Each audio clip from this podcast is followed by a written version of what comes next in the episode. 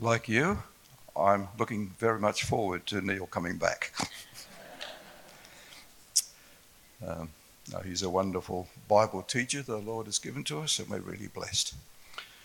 Um, yeah, I want to thank you too for those who um, prayed for me. It was a month ago I had that um, medical episode. I got dressed to come here and ended up in hospital. But um, I recovered about a week later. But um, anyway, it's all good, and I'm so glad. Man, a lot of people said they were praying for me, wondering what on earth had happened. Um, yeah, I think poor Rosie thought she'd lost me. But I tricked her and it came back. okay.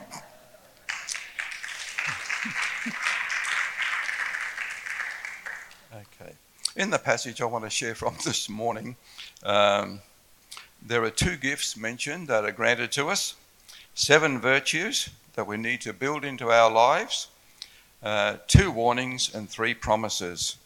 And I won't even preach, be preaching from Numbers. I'm sticking with 2 Peter chapter 2, and I'm going to read verses 1 to 15. Simeon Peter, a servant and apostle of Jesus Christ, to those who have obtained a faith of equal standing with ours by the righteousness of our God and Saviour, Jesus Christ. May grace and peace be multiplied to you in the knowledge of God and of Jesus our Lord.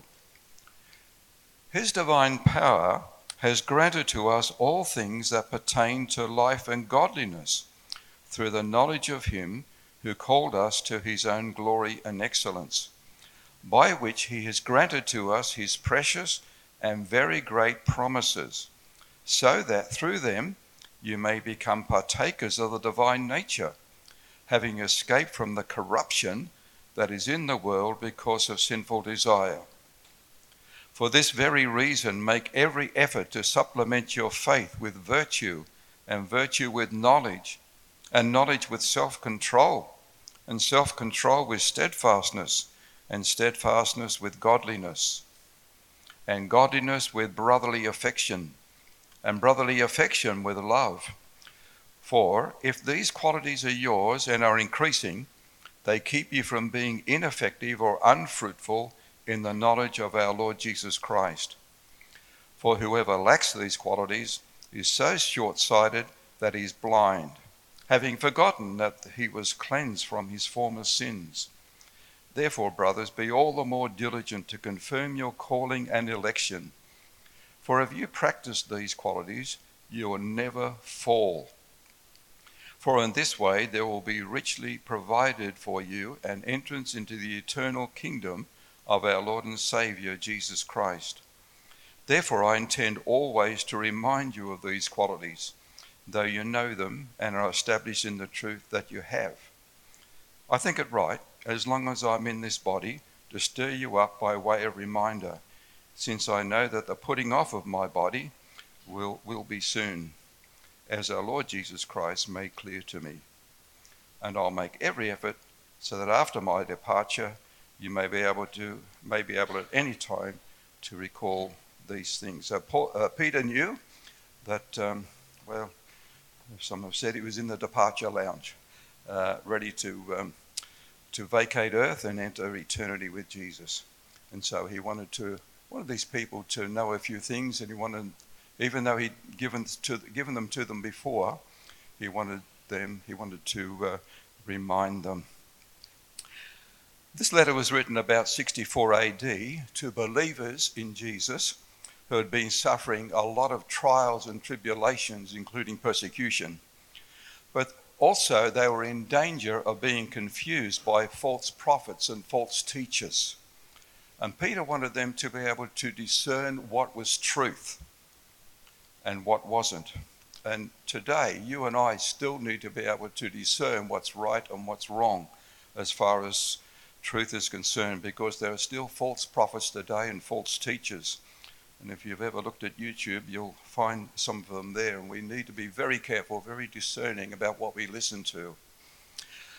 Peter also wanted them to keep growing in their spiritual lives, to become more like Jesus in their character, in their in the way they in, in their thought life, the way they spoke to other people, and uh, and even in their attitude to people and situations. He wanted them to live a life that was honoring to God. Instead of just getting by or struggling or being defeated by sin, uh, sinful desires and habits, he wanted them to really know the victory and the joy and the triumph that we've been singing about this morning. One writer says, The Christian's life is not meant to be an initial spasm followed by a chronic inertia. And that's certainly the, the, the, the spirit of the New Testament. So, in this reading we've, had, we've just had, we are told that we are granted two things. Firstly, we are granted everything, everything for life and godliness. So that's pretty encouraging. We have that. We have everything for life and godliness, and we have precious and very great promises. So the first then is everything we need for life and godliness. And this comes from his divine power, Peter said. From his divine power. And this divine power is resident within us in the person of the Holy Spirit. God is our total resource for living a life that is consistent or in harmony with his character. And this comes through knowing Jesus, an experiential knowledge of Jesus. And the more we know and love Jesus, the more we discover that he is sufficient for living in this world. Jesus tells us how to live, and he showed us how to live, how life is meant to be lived. He then gives us the power to live that life because he is that power. He is that divine power that Peter spoke of. Then, secondly, we're granted precious and very great promises. And they are precious, they are great, because they will be fulfilled in our lives as we live surrendered to Jesus, because they come from the divine and loving heart of our Heavenly Father. If we receive these great and precious promises, it will result in us having the divine nature, Peter says. Now, we all have something of our earthly father's nature, and we may or may not appreciate that depending what we've inherited.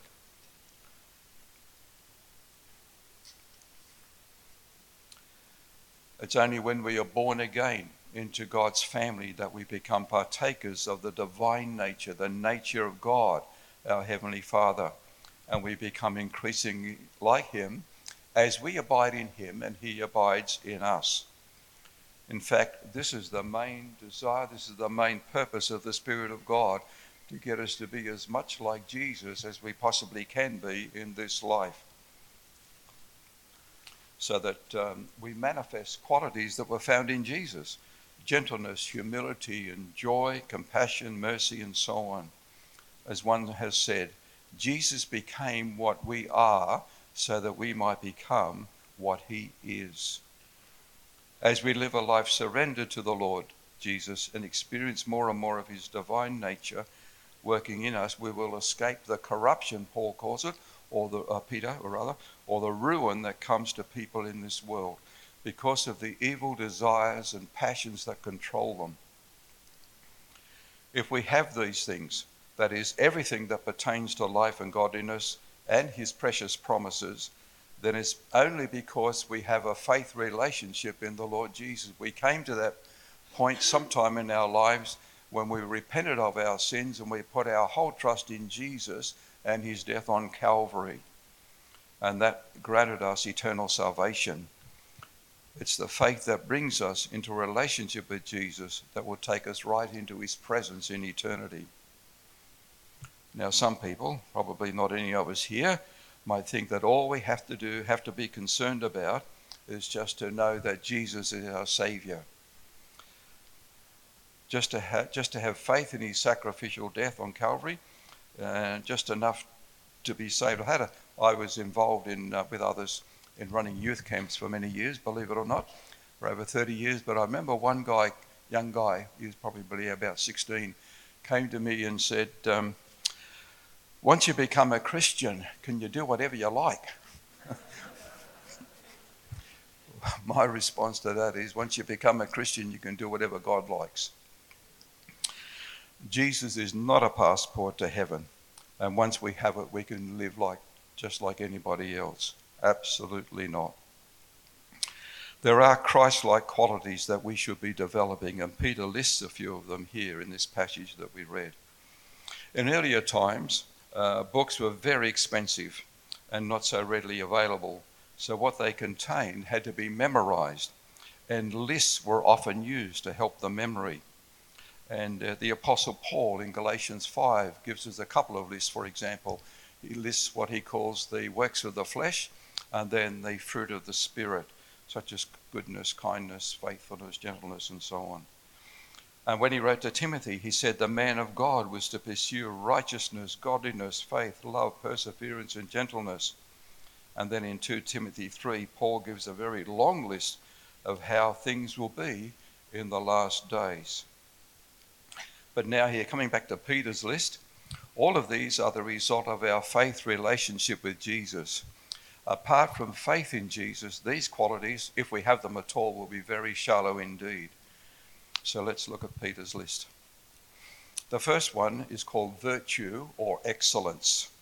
And this word was used by Greek writers to describe the sum of the character qualities that should be the desire of every believer in Jesus.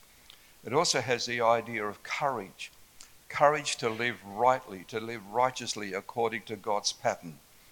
The New Living Translation doesn't use the word virtue, it uses the words moral excellence, that is, moral goodness. Things like modesty and purity, which are in short supply today. The next, next um, virtue is knowledge. And again, this is what they call um, in the Greek epignosis. Epignosis, it's experiential knowledge. It's not just having a head full of facts. Knowing leads to growing if we put into practice biblical truth in our everyday lives, whether at home, at work, in the office, driving, shopping centre, and, and so on. But it's not having knowledge for knowledge's sake or wanting to know something that somebody else, uh, knowing things that others don't know. It's the kind of knowledge that results from listening to the Word of God, reading it, studying it, meditating upon it. And it helps us to choose right from wrong. If you don't increase your Bible knowledge, you will stand still and you'll even stagnate. In Hebrews 5:14, the writer there said, but he was talking about God's word, and he called it solid food. He said, "Solid food is for the mature, for those who have their powers of discernment trained by constant practice to distinguish good from evil." And so this is an ability that we all need today because lines are becoming increasingly blurred between what is good and acceptable for a believer in Jesus and what is bad and unacceptable for a Christian. So that's virtue and knowledge. And now we come to the third one self control. And this is keeping control of ourselves, mastering our passions and, and desires. It's controlling our speech, not saying everything that pops into your head or talking incessantly, it's controlling our actions, thinking before we do certain things, controlling our eating habits, sleeping, sleeping habits, and so on. Uh, self control, of course, is the fruit of the Spirit, mentioned in Galatians 5. The spirit filled life is a self controlled life. Uh, just this past week, a mother got in touch with me and asked me to pray for her son, who's in his uh, mid teens because he was so controlled by his phone. We've seen a bit of that, haven't we? But it means that the phone was controlling him instead of him controlling the, the phone. It was a lack of self control. And self control, as I said, is a gift of the Spirit. A disciple of Jesus lives a disciplined life, taking responsibility for his actions and words.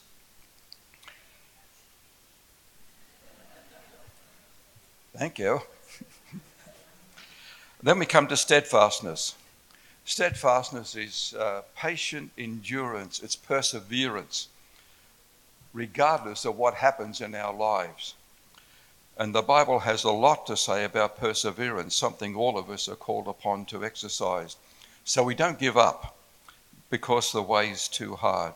In Hebrews 12:2 we have the same word and it's used about the Lord Jesus when it says who for the joy set before him endured the cross, and not one of us will ever have to endure anything that comes anywhere near what Jesus had to go through when he was crucified on the cross.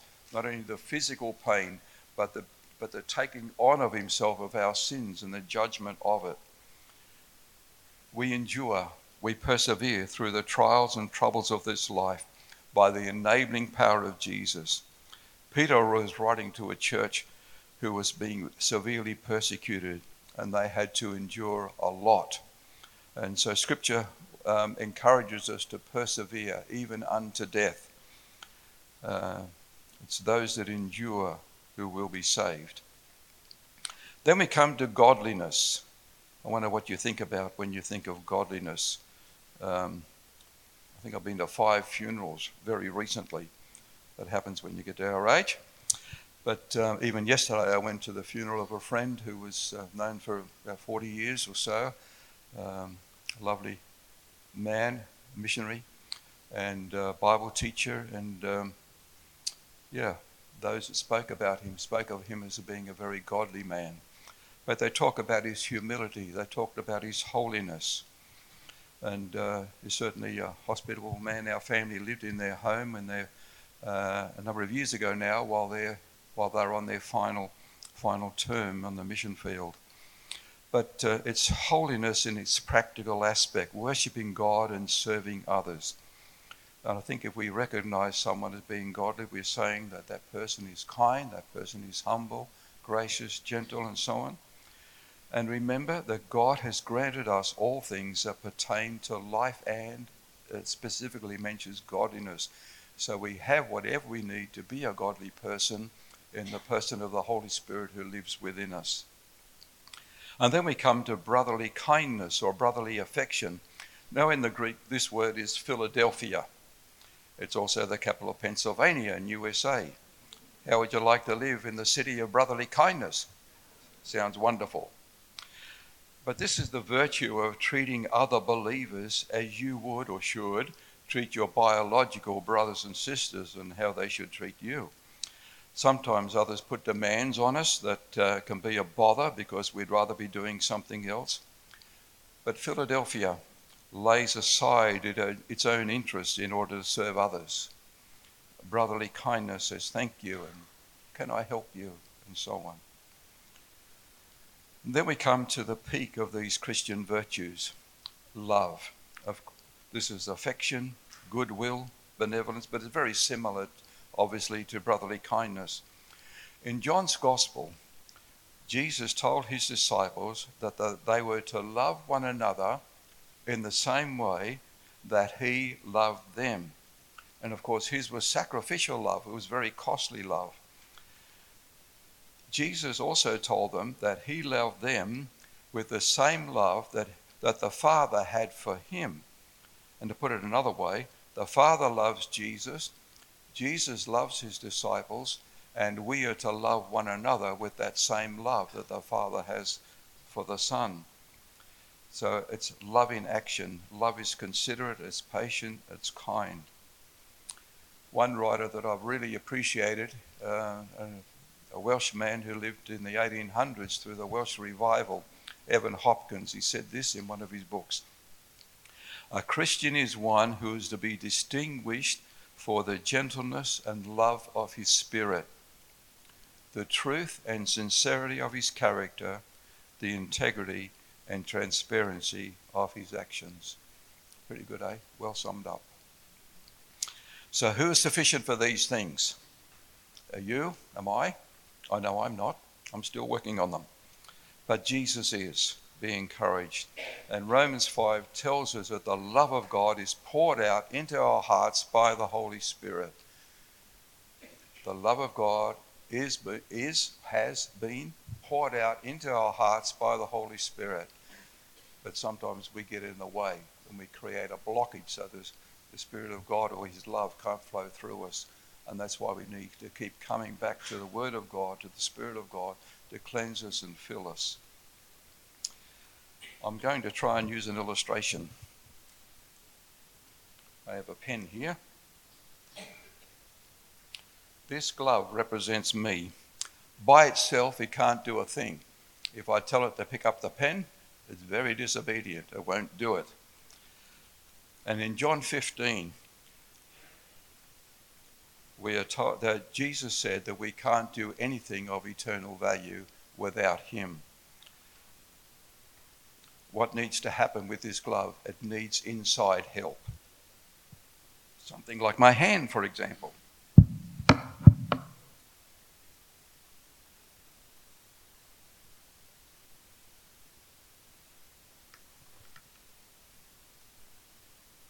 Amazing. My glove can now pick up the, glo- pick up the pen, but it couldn't do it on its own. And I can't live the life that I've been called to do unless I'm indwelt by the Spirit of God, by the Spirit of Jesus.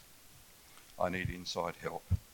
But Jesus is living his life through us, he's operating through us, and uh, he is sufficient for these things, even though we are not.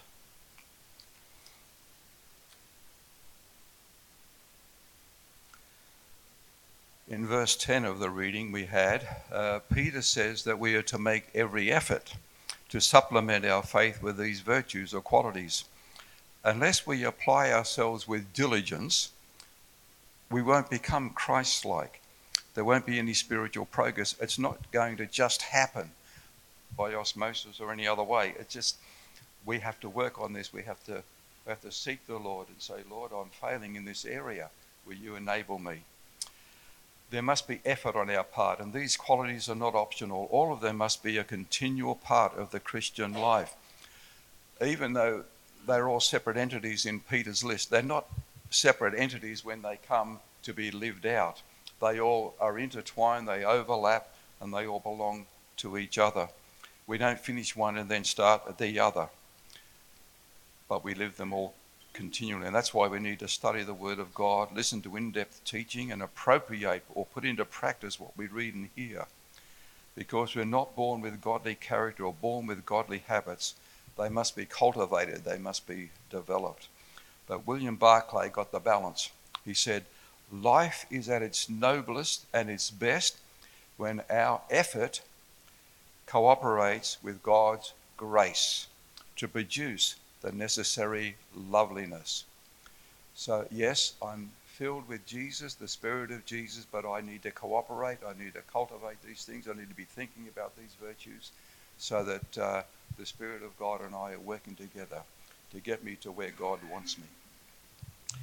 Well, what if we don't take notice of this exhortation and we stay just as we are? If we don't grow? Well, Peter says our eyesight's affected and our memory's affected.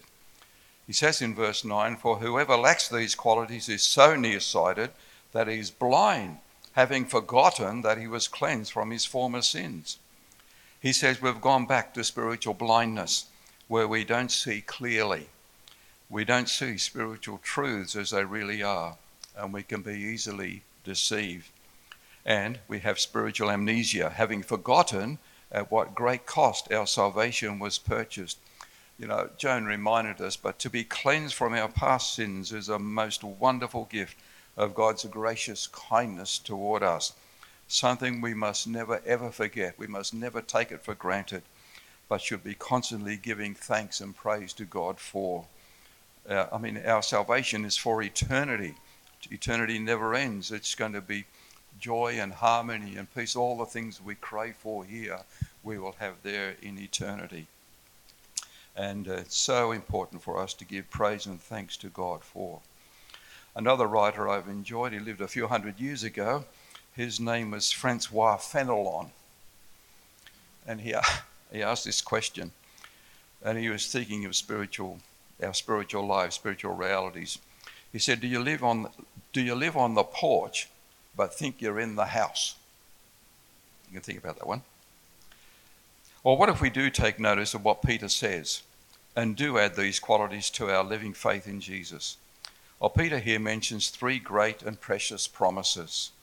Promise number one, verse 8 If you possess these qualities and continue to grow in them, they'll keep you from being ineffective and unproductive in your knowledge of our Lord Jesus Christ. Well, I'm sure that's what we all want, and we certainly all need that. Surely we want to be effective, we want to be productive in our knowledge of Jesus. We want to grow as much as possible in this life to be like Him, to prepare us for the life to come. Living these qualities makes us effective and fruitful. The second promise he mentions is in verse 10 if you practice these things, he says, you will never fall. Now, that's a promise that I want to hang on to. If you practice these things, if you put them into operation in your life, you'll never fall. That's a wonderful promise of assurance. If each of these qualities is operating in our lives, and note Peter, Peter says practice, if you practice them, then you will not fall in it. We will not fall in our walk with God. We may stumble. I stumble. No doubt some of you stumble too, but we won't fall. How can we? If we keep putting into practice godliness, self control, brotherly kindness, love, and so on, all these things that we've looked at. And then the final promise, promise number three, verse 11 For in this way there will be richly provided for you an entrance into the eternal kingdom of our Lord and Savior Jesus Christ. Another translation says, Then God will give you a grand entrance into the eternal kingdom of our Lord and Savior Jesus Christ. Now, who wouldn't want that? A grand entrance. And I think another translation says something like a lavish welcome. Well, what a welcome it will be when we have applied ourselves to growing in Christ like character. We'll be welcomed with open arms by our Redeemer, as many of our number have over recent years. Paul tells us in 2 Corinthians chapter 1 and verse 20, for as many as are the promises of God, and that's what we're talking about, as many as are the promises of God, in him they are yes. Therefore also through him is our amen to the glory of God. So, whenever you come across a promise in the scriptures, such as these, um, you can immediately say to yourself, Amen. That means me. Finally, Peter makes no apology for uh, reminding these Christians about these truths. He really wanted them to have a dynamic spiritual life that would be far from ordinary. And we can remind ourselves by reading them over again and perhaps sharing them with others. So, are you just living on the porch but think you're in the house? Have you moved beyond the porch of spiritual rebirth? And are you moving further into the house, the house of a fuller experience of all God desires for you? We can as we cooperate with the Spirit of Jesus within us. Amen. Just before we sing, I will. Father, we thank you for your word. We thank you for Peter too, who uh, he certainly had his ups and downs in life, and uh, but a wonderful example to us, a man who was filled with the Spirit of God, preached the word of God, and thousands were saved. And so we need to take notice of what he has to say to us. And uh, Lord, none of us are sufficient for these things. None of us can do these things apart from you. And so we pray that the Spirit of God will be our teacher not only indwell us, but, uh, but just fill us and guide us and teach us how to cultivate and live out these virtues that you ask of us. And we thank you in Jesus' name. Amen.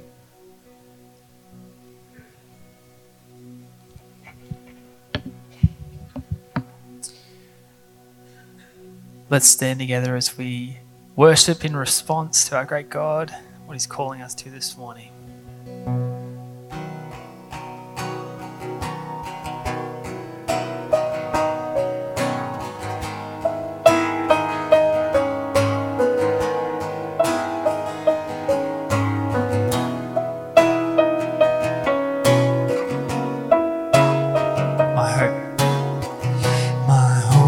Is built on nothing less than Jesus' blood and righteousness.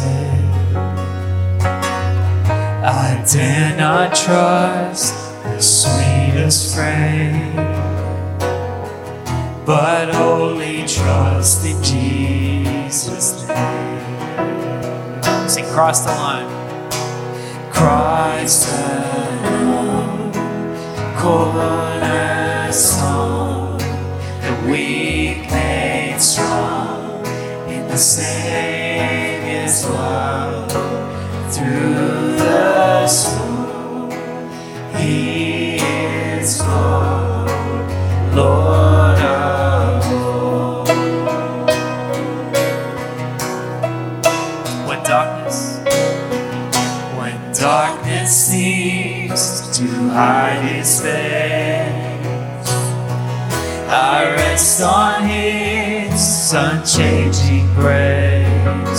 Every heart, in every heart and stormy gale.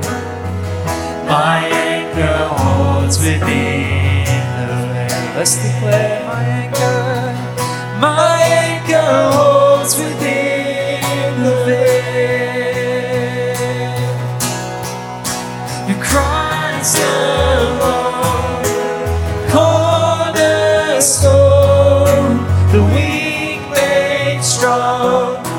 the Savior's